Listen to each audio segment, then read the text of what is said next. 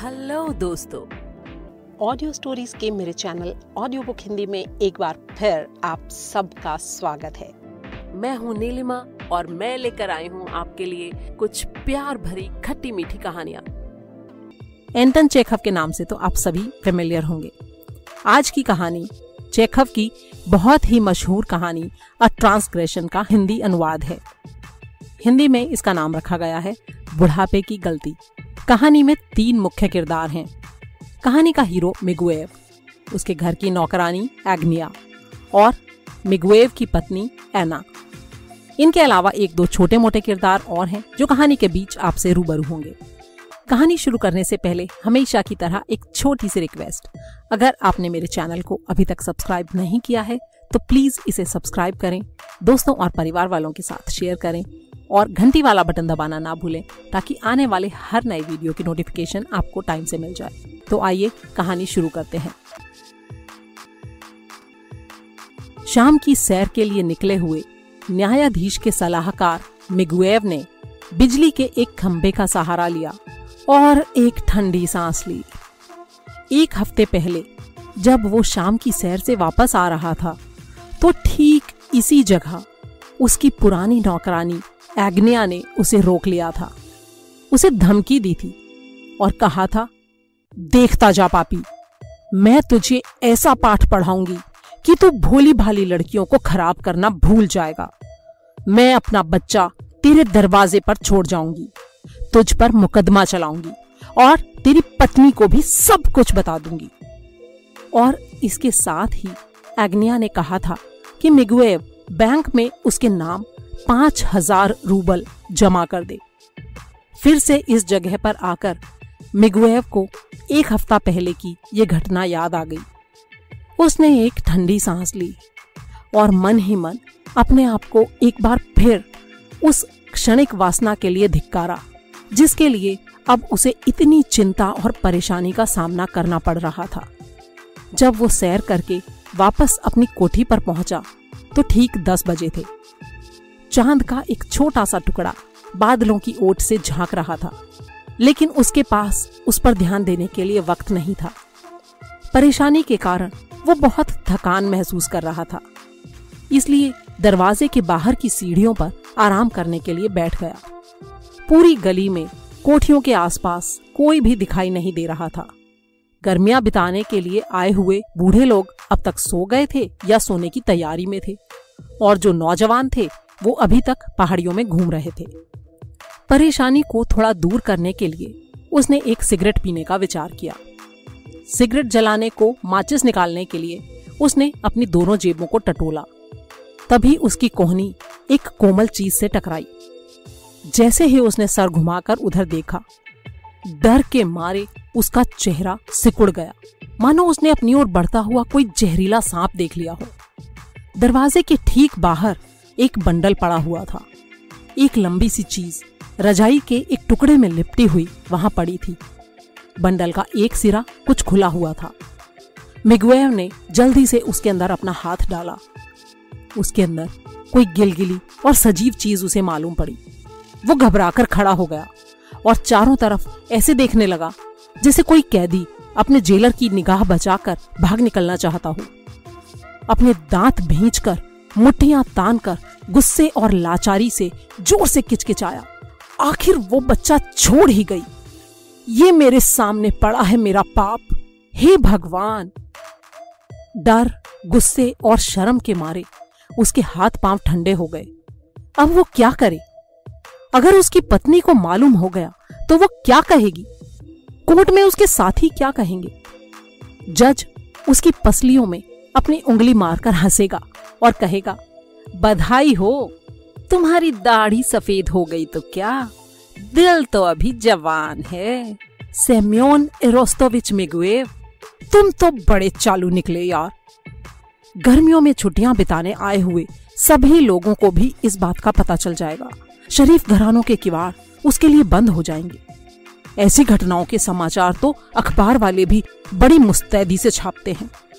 बेचारे मिगवेव के नाम पर सारा रूस थू थू करेगा। इतना सब सोचकर मिगवेव के माथे से पसीने की धार बह चली। कोठी की बीच वाली खिड़की खुली थी। खाने के कमरे से उसकी पत्नी एना फिलिपोवना के खाना परोसने की आवाज़ें आ रही थी। उसका नौकर यरमाले कोठी के पास वाले चौक में ही एक तरह के बाजे बलालाइका पर एक दर्द भरा गीत बजा रहा था। बच्चा किसी भी मिनट जाग कर रोना शुरू कर देगा। और मेरा सारा भेद खुल जाएगा। मुझे जल्दी कुछ करना चाहिए, मिगुएव ने सोचा। जल्दी जल्दी, क्या करूँ, कैसे करूँ? वो खुद से ही बड़बड़ाया। मैं इसी वक्त, किसी के देखने से पहले ही इसे यहाँ से उठाकर ले जाता हूँ और किसी और के दरवाजे पर रख आता हूँ।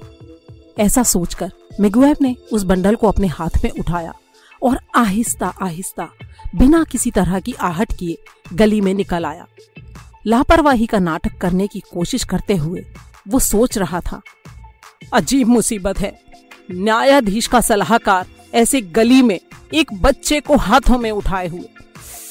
खुदा खैर करे, अगर कोई मुझे इस तरह देख ले और सारी बात समझ जाए तो मेरा क्या होगा?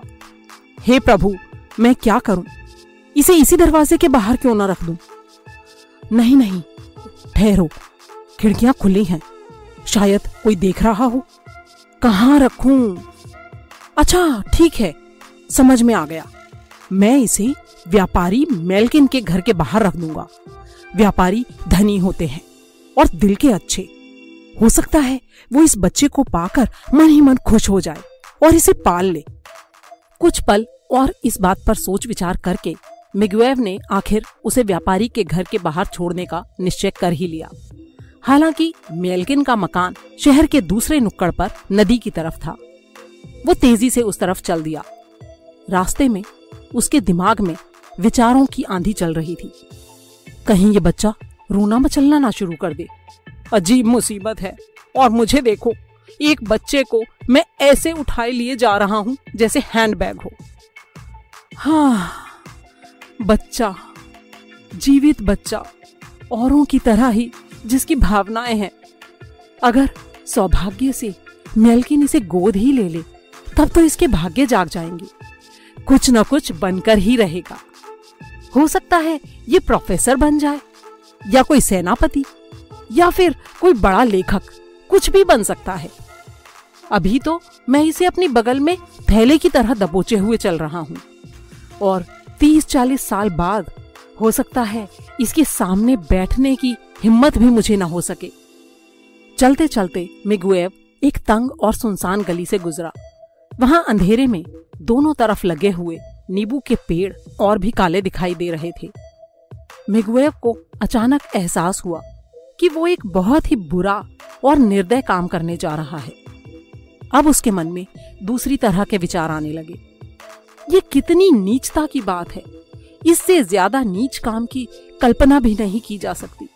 आखिर क्यों हम इस बच्चे को दर दर की ठोकरें खिला रहे हैं? इसने जन्म लिया है तो इसमें इसका कोई कसूर थोड़े ही है। इसने हमारा कुछ नहीं बिगाड़ा। हम कितने दुष्ट हैं। हमारा तो थोड़ी सी देर का मज़ा हो जाता है, और भोले भाले बच्चों को सजा भुगतनी पड़ती है। इतनी निर्दयता, कसूर मैंने किया, और मैं ही इसे सजा दे रहा हूँ। अगर मैं इसे मेलगिन के घर के बाहर छोड़ दूँ और वो इसे अनाथालय में भिजवा दे। तो वहाँ अजनबियों के बीच तरह तरह की मुसीबतें सहकर ये पलेगा।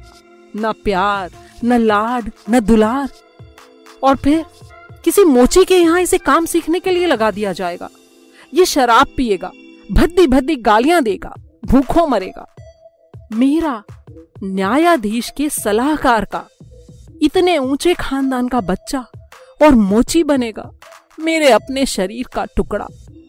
अब तक मिगुएब नींबू के घने पेड़ों वाली गली से बाहर आ चुका था। चाँद की रोशनी में उसने बंडल को थोड़ा सा खोला और बच्चे को देखने लगा। फिर अपने आप से ही बड़बड़ाया। सोया हुआ है शैतान! अपने बाप की ही तरह इसकी भी लंबी सी नाक है। क्या आराम से सोए हैं लाट साहब। इतना भी नहीं पता कि इनका बाप इन्हें देख रहा है। मेरे बच्चे, ये नाटक है, जीवन का नाटक। मुझे माफ़ कर देना बच्चे, तुम्हारी तकदीर में यही था। मिगुए की आँखें डबडबा आईं और गले में जैसे कुछ अटक सा गया।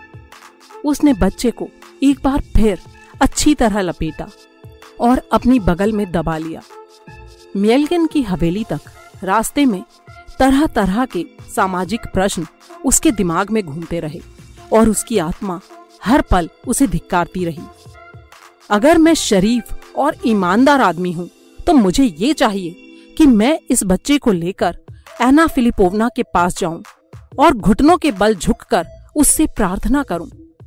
एना मुझे माफ़ कर दो, मैंने पाप किया है। चाहे तुम तो मुझे कितने भी कष्ट दो, लेकिन इस निरीह बच्चे का जीवन मत बिगाड़ो। हमारा कोई बच्चा भी नहीं है। क्यों ना हम इसे गोद ले लें? एना का दिल बड़ा ही कोमल है। वो मान जाएगी। फिर मेरा बच्चा मेरे पास ही रहेगा। ओह, ये कितना सुखद होगा। तब तक मेलकिन की हवेली आ गई।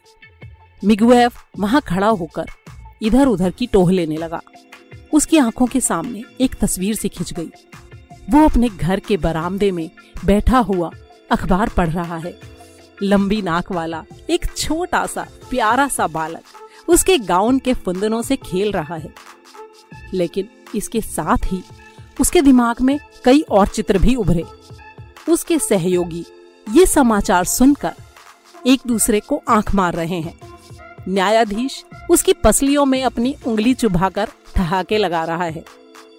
आत्मा के धिक्कार के साथ साथ उसे अपने दिल में किसी स्नेहिल, कोमल और दुखी भावना का भी आभास हुआ।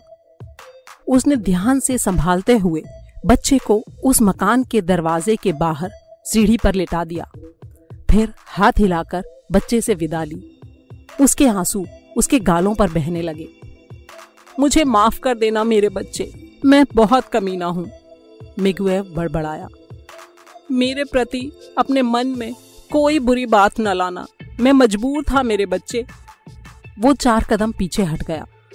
लेकिन तुरंत ही उसने अपना गला साफ़ किया और निश्चय पूर्वक कहा, जो होगा, देखा जाएगा। मैं अपने बच्चे को यहाँ नहीं छोड़ सकता। मैं इसे अपने घर लेकर ही जाऊँगा। लोग चाहे कुछ भी कहते रहें, मेरी बला से। इतना कहकर मिगुएव ने बच्चे को फिर से गोद में उठा लिया और इस बार तेज़ी से दृढ़ निश्चय के साथ अपने घर की ओर कदम बढ़ा दिए, जिसके जी में जो आए कहता रहे। मुझे अब कुछ परवाह नहीं है। मैं अपने बच्चे को यूँ लावारिस नहीं छोड़ सकता। अब मैं सीधा ऐना के पास जाऊँगा और घुटनों के बल गिरकर कहूँगा, ऐना, मुझे माफ़ कर दो। वो सब कुछ समझ जाएगी। हम दोनों मिलकर इसे पालेंगे। अगर ये लड़का हुआ तो हम इसका नाम व्लादिमिर रखेंगे। और अगर लड़की हुई तो ऐना। जो भी हो, बड़ा होकर ये बच्चा निश्चय ही हमें सुख देगा। और उसने वही किया जो उसने निश्चय किया था। रोता हुआ, डर और शर्म से लगभग बेहोश होने के कगार पर, लेकिन फिर भी आशा से भरे हुए मन से वो अपनी कोठी में पहुंचकर सीधा अपनी पत्नी के पास गया। घुटनों के बल गिरकर बच्चे को अपनी पत्नी के कदमों में रख दिया और सुबकियाँ लेते हुए बोला एना फिलिपोवना मुझे सजा देने से पहले मेरी पूरी बात सुन लेना। मैंने पाप किया है। ये मेरा बच्चा है। तुम्हें एग्निया की याद है ना? वासना के वश में होकर ही। और इतना कहकर डर और शर्म के मारे ऐना का जवाब सुने बिना ही और अपनी बात पूरी किए बिना ही वो ऐसे बाहर चला आया, जैसे किसी ने उसे पीटा हो। तेज़ी से बाहर निकलकर वो सीढ़ियों पर बैठ गया और सोचने लगा, जब तक वो मुझे अंदर ना बुलाए, मैं यहीं बाहर ही रहूँगा। इससे ऐना को संभलने और सोचने का मौका मिलेगा।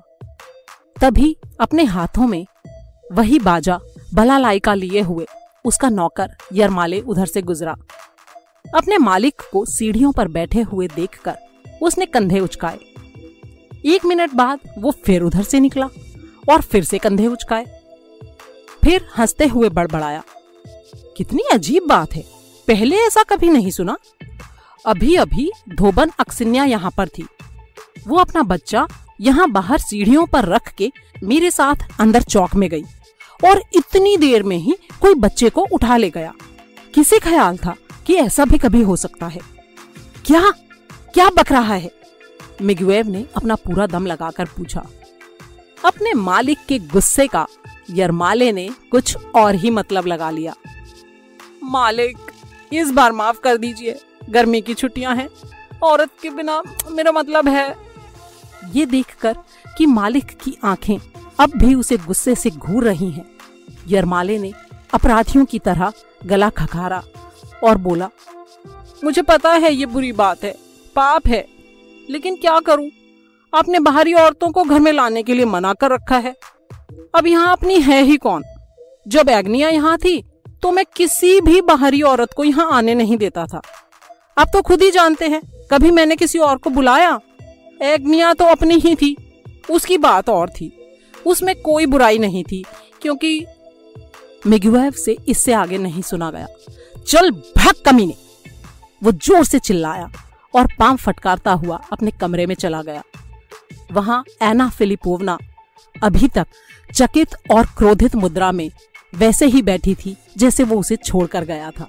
बिल्कुल पहले की ही तरह। उसकी आँसू भरी आँखें अभी भी ज़मीन पर पड़े बच्चे पर जमी थी। मिगुएव का चेहरा पीला पड़ चुका था। अपने होठों पर मुस्कान लाने की कोशिश करते हुए वो बोला बस बस मैंने तो मज़ाक किया था। हाँ ये मेरा बच्चा थोड़ी है ये तो धोबन का है। मैं मैं मैं, मैं तो मज़ाक कर रहा था। जाओ, इसे यरमाले को दे आओ। दोस्तों, ये कहानी आपको कैसी लगी? इसके बारे में अपनी राय नीचे दिए हुए कमेंट बॉक्स में मेरे साथ शेयर करना ना भूलें। एक और नई लाजवाब कहानी के साथ अगले वीडियो में जल्द ही आपसे फिर मुलाकात होगी। तब तक के लिए अलविदा सायोनारा